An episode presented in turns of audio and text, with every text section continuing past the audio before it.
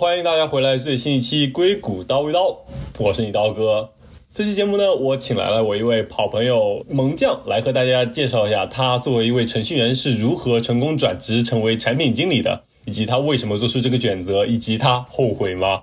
来，萌将先跟大家做个简单自我介绍吧。Hello，大家好，这个非常荣幸来到了刀哥的这个频道。我现在是在呃西雅图工作，我之前有两年的程序员经验，然后最近的一年正在做产品经理。很荣幸来到这个频道，我自己也有一个 YouTube channel，嗯，叫西雅图 PM 小姐姐，嗯，欢迎大家关注我。嗯嗯嗯。OK，那不如先跟大家说一下你为什么一开始会学 CS 吧。你看，你又又学了 CS，又做了程序员，最后却来到了产品经理，所以一开始怎么想的呢？嗯，我记得在我比较年轻的时候，就是小学那个时候，就是特别流行马里奥，然后当时就是一入马里奥的世界，就觉得打开了那种新世界的大门，因为当时马里奥感觉特别良心，然后呢，它这个游戏设计的让你用户体验也特别好。所以我当时打那个游戏就觉得，哇，这根本就是一个新的世界，这个虚拟世界比现实的世界其实要有趣多了。所以从那个时候开始，我的幼小的心灵里就埋下了这样的一颗种子。然后我在国内的时候呢，我有一个表哥，他就是学计算机的。他小的时候总是用这种事情刁难我，就是他会写一个程序，他 他会写一个程序去这个计算，就是比如就是一篇很长的文章，里面有多少个字儿，然后他会把这篇文章打印出来，就打印十几页出来，然后让我数。他可能是想让我做 test，但是我就数得很认真。比如说我数了一个下午，然后他说：“哎，你看哥这个几秒钟就算出来了。”然后我就受到了巨大的打击，我就觉得等我长大 我也要学会编程。现在那个时候还不知道这个名字。我的天，原来你就是这么小时候就已经被那个计算机程序降维打击过了。我对从小就受到资深程序员的这个各种压迫，所以就那种 励志啊，有朝一日我也要学会编程。嗯，然后翻身做主人。对。所以说，这就是你一开始我就是种下了学就是计算机学编程的一个种子，是吗？然后后来就，你应该也是本科、研究生都学了编程，是吗？对，其实我本科的时候，当时有一点动摇，因为我去学计算机的时候，咱们之前在本科上课的时候，就是上什么实验课啊，然后理论课，其实就是跟我这个童年的梦想差的比较远嘛。但是去上实际课的话呢，也没有那么酷，就是你也写不出来一个马里奥，你可能能写一个小雷，但是也没有那么 fancy。嗯，后来去来美国读研究生的时候呢，是我觉得这个大学四年吃了这么多苦，写了这么多作业，赶了这么多 deal，掉了这么多头发，不能白掉，所以还 还要接着刚。嗯嗯，然后又刚了一年半，然后终于找到了一份程序员的工作。唉，两年，整整两年，太难了。所以你没有想着去投一个游戏公司吗？就是想着可以完成一下当年马里奥做游戏的梦想。我当时吧，还真投了游戏公司。嗯，我记得我当时投暴雪，暴雪直接就给我拒了。然后还投了一个 那个宝开，就是宝开，就是那个《植物大战僵尸》那个公司。我上大学的时候特别沉溺于《植物大战僵尸》，虽然大家好像那个时候都已经玩过了。嗯。对，但是我投了一下宝开，后来去面试的时候，然后就感觉他们的这个 package 和正正常的咱们这种传统的软件公司比要少很多。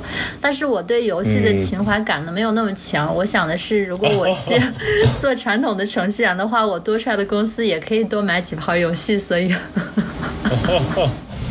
所以说最后还是被微软吸引了。它的大 package 就是它给你的工资还是最多。呃，对，然后是这样的。然后游戏公司的话就抛之脑后了。对啊，你现在别说游戏公司了，你现在连编程都抛之脑后了，你你都产品经理了。是这样的，我忏悔，初心就丢了，哎。所以说，在在微软做马龙是怎样一种体验？嗯，在微软做码农，我觉得还挺有意思的。呃，尤其是刚开始进来的时候，觉得就是，呃，我当时先在广告组，就是并那个广告组。嗯。呃，这个组的话，我觉得还是有挺多优秀人才的，因为很多人都是在国内，就是基本上都是清华和北大的，然后他们在国内有很久的工作经验。嗯，然后才 transfer 过来的，所以他们其实能力都很强，而且我就是第一是他们能力很强，第二呢是他们就是比较有经验嘛。我当时经常听大哥大叔们讲那种国内互联网的古老故事，比如说当时微软做过一个，好像做过一个什么。基于 MSN 的那种 QQ 游戏大厅什么的，然后就是完全都没有听过，又觉得很神奇，而且觉得 像听神话传说一样。所以说，说到这个，就让我想起来，在微软你应该就是有遇到很多怎么说年纪很大的程序员吧？因为这也是我当时面微软的体验，就是面试我的程序员都跟我说，他在这里已经工作了几十年了，然后也就是。感觉头发都已经发白了那种感觉。啊，对，是有这种感觉，啊，然后对他们确实和我们就是编程的这个，我觉得就是思路啊、习惯啊，包括他们的这个编程的这种价值观都不太一样，但是我觉得也是有挺多可以学习和借鉴的地方的，尤其是对于新手来说。有时候什么不一样嘛？他们就会比很保守嘛，就就相当于在编程界也有什么保守派和创新派。嗯呃，我觉得这个可能更多的还是因人而异。不过我之前在广告组的时候，确实有见过一个同事。就我其实还蛮，就是 personally 我还蛮喜欢他的。但是之前有一次我们俩就是开那个 One One 嘛，然后他就拿了一个就是那种纸质的笔记本进来，他说：“哎，安娜，你有什么什么想法？”然后他就记在纸质的笔记本上，他说：“你要不要拍个照？” 然后我跟他讲，我说：“我们不是有 One Note？” 他说：“哎呀，我已经习惯了，我是一个 traditional 的人。”然后我就觉得好吧。OK，明明可以打开电脑，打开你们公司的产品 OneNote，用笔记本记下来，他却要用纸质的笔记本记下来，还让你拍照。对，而且他就是当时他其实算是 on board 的我，他还挺用心的，也不是说就是为了啊省事儿，就是在纸上写呃随便画画更简单。他当时还做那种就是整个广告组的流程图，嗯，我觉得做的还挺挺用心的，那个流程图还挺大的，我感觉差不多。在纸上吗？对。就是用手，全是用手做的，大概是个一米二乘一米八那种，就是很大的一张图。然后就是每一个 component 的上面，它还在会放很多那种 sticker 上去，就是就是就是讲是就是给一些额外的信息啊，包括就是你你应该去 con 呃 contact 谁关于这个 component 什么的，我觉得是挺用心的。但是我是觉得这个东西如果是写在呃 OneNote 里的话。就是更方便的 share 给其他更多的同事，然后也可以更加增加他自己的 visibility 嘛。而且改起来也更简单啊！对对对对对。对，那所以说听起来也没有什么不好的体验了。就是做码农的时候，就是让你觉得特别讨厌的事情有吗？嗯，其实我觉得就是也不是算讨厌嘛，就是不太习惯的地方。我不知道是整个科技行业还是微软啊，就是感觉工作的时候会遇到一些直男啊，就是你要是呃，比如说你吃完饭你涂个口红，而且当时涂的都不是口红，是带有颜色那种唇膏，不然嘴唇会裂嘛。对，然后他就会说，他说啊你。他说：“你还这么精致的打扮，他说你现在和这个楼都格格不入了。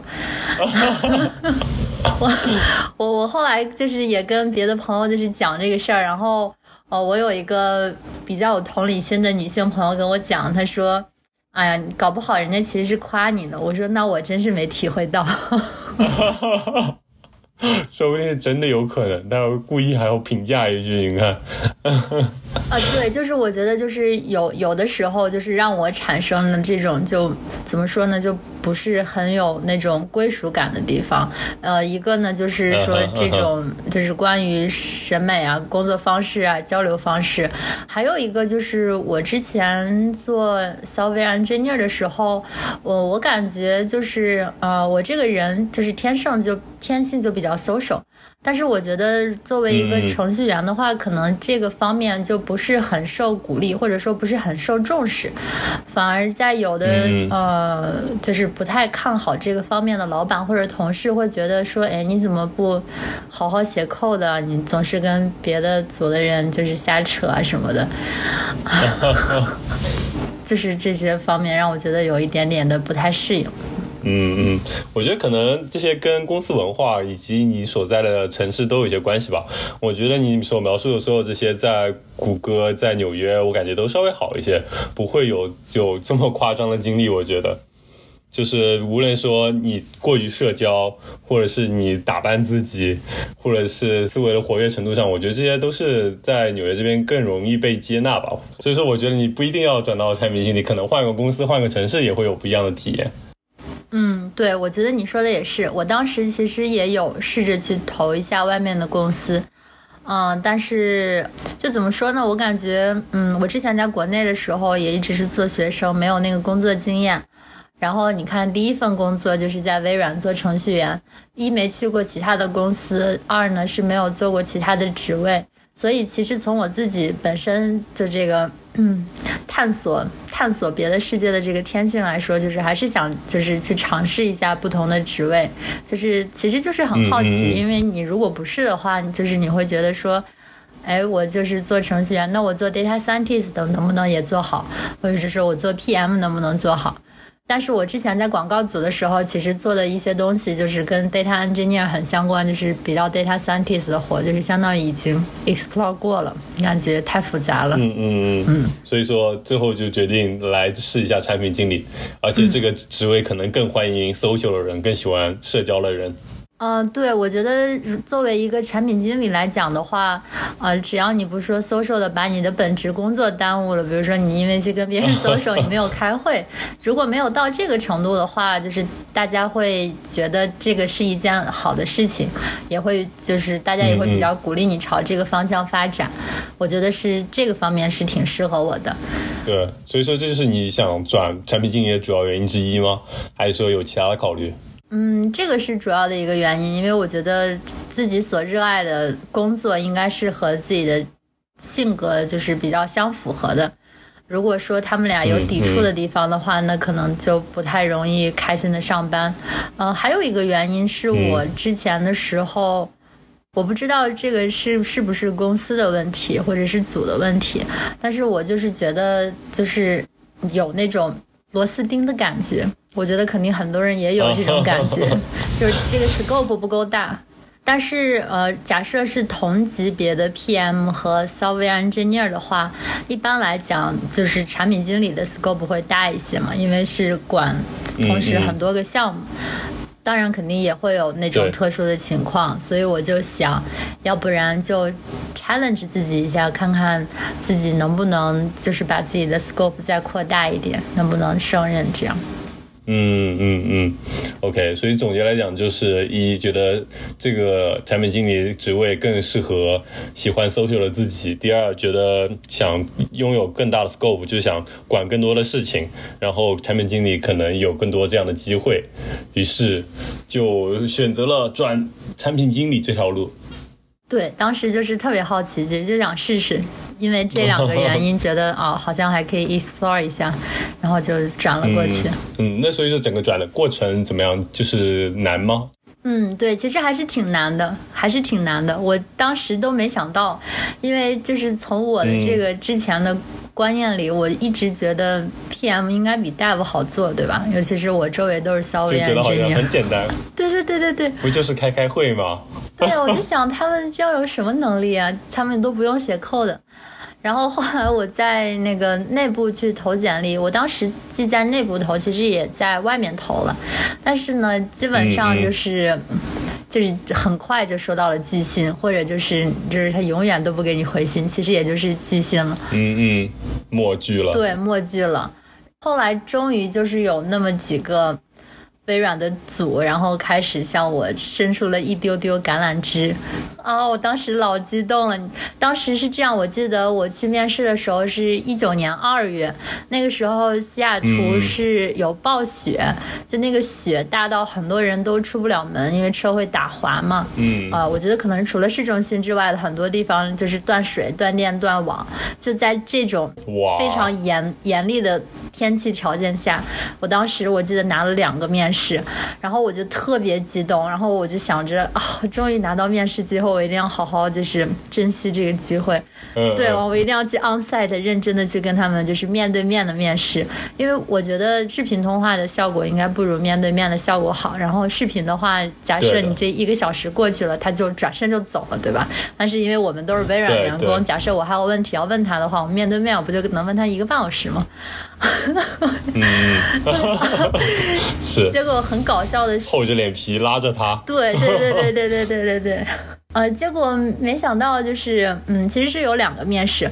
呃，第一个面试呢，我就是那个跟他 video 的。然后呢，因为他就说说啊，因为下雪，咱们就都不要去了，咱们 video 吧。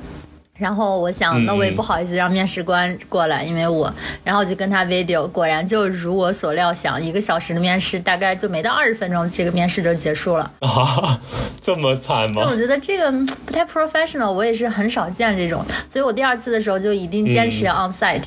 然后呢，我就跟他们讲，我说我要去 on site 的面试。结果我当时就是费了很大的劲，因为其实你要打车的话，那个 Uber 司机会说是你家里这个有个坡啊什么的，太陡了上不去，你得先走下来什么，就是特别麻烦。我就费了好大的劲，好不容易到了那个约好的这个 meeting room，对，然后我就在那边就是看着表就等面试官过来。后来就是面试官，我发现面试官是让我 on site，然后他自己 online。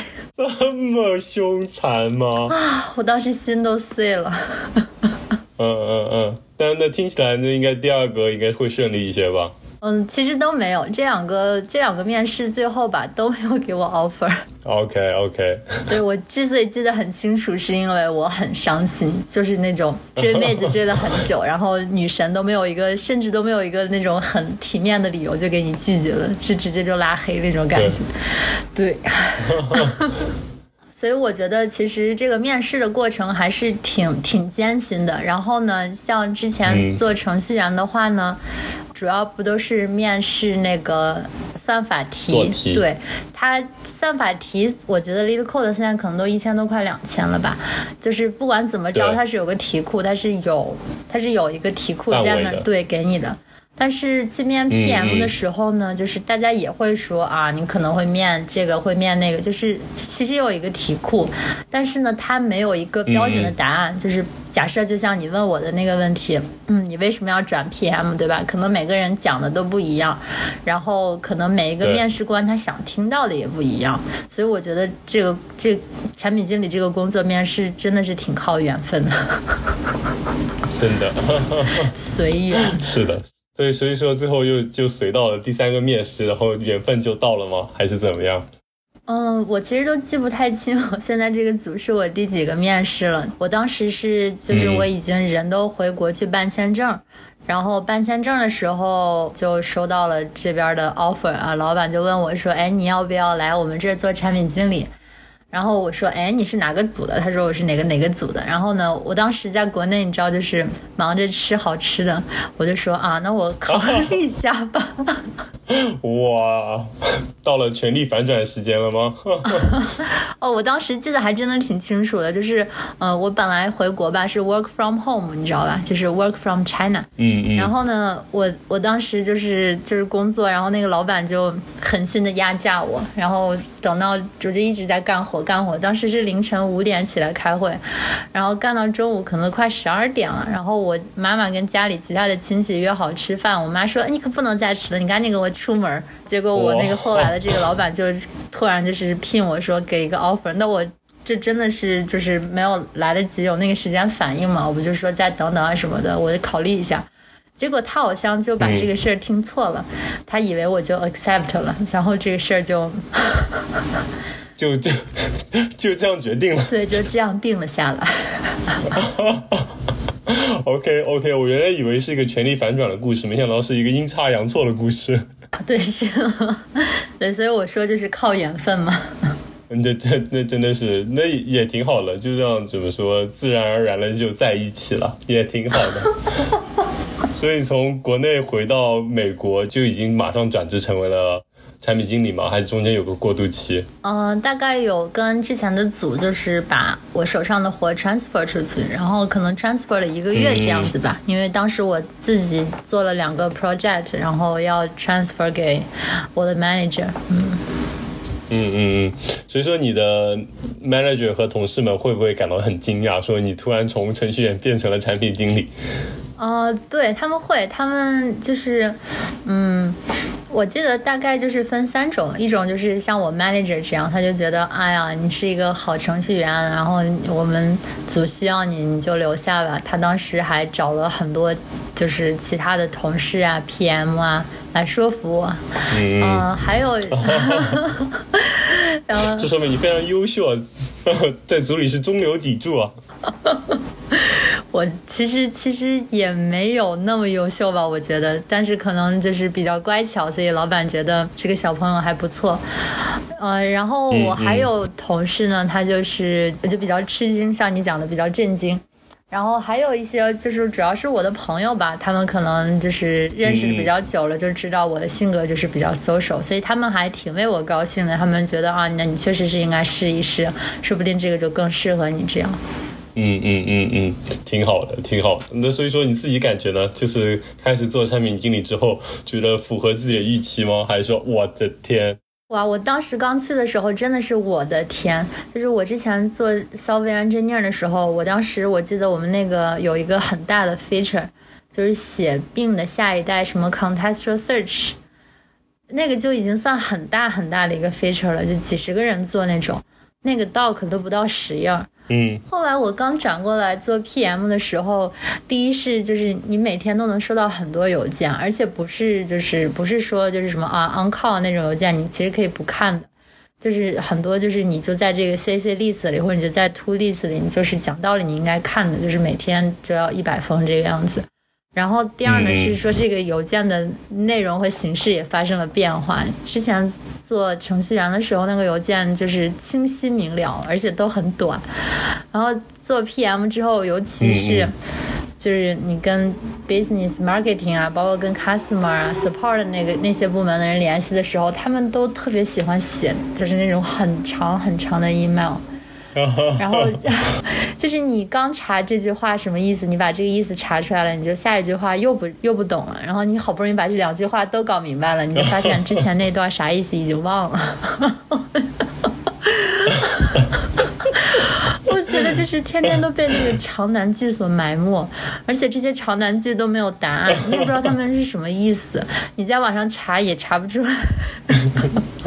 就就是感觉是每天都在做 GRE，结果这个还没有答案，你就觉得很崩溃。对，而且我觉得就是当时还有一个就是另外一个维度的烦恼，就是因为 PM 有很多就是面对面的交流嘛。你看像邮件，你怎么着查一下问一下别人，还是有一个缓冲期，就是他们也不需要你马上就回他们。但是，假设你要是去跟别人开会的话，他们可能当场就是跟你讲一个你有很多词不懂的事情，或者他们可能就是开了一个玩笑，suppose 应该是一个玩笑，对，但对你来说又是一个很多不懂的词的长难句。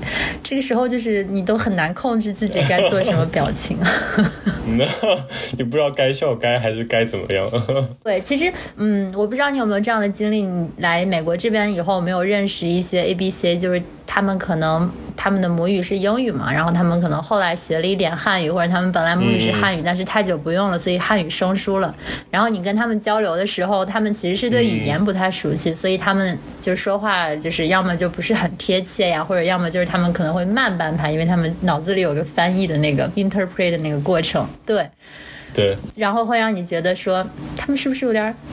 是吧？傻，对。然后我当时就想，嗯，我同事肯定都觉得我是傻子。我觉得还好吧，我觉得应该他们就是理解你，毕竟是非母语者，就看名字就知道，就一一看就不是本地人，那就很可以理解吧？我觉得。嗯，对，我觉得我之前做程序员的时候，呃，其实就是就是国籍的 diversity 要更好，我感觉都是啊、中国人、印度人更多，像那种英语为母语的，其实都是挺少数的。然后大家会就是比较理解你，就是觉得啊，这个英语都不是母语，然后你说的差不多，他们也能懂。然后他们其实自己也不是很规范那种。但是当你当我转成 PM 之后，我就发现周围就我们那个组里就真的就是没有没有不以英语为母语的人。所以他们讲话都很地道，嗯然后也哦都很快，而且特别喜欢讲笑话。然 后真的，我觉得我你对你说这些我还是很有体会的。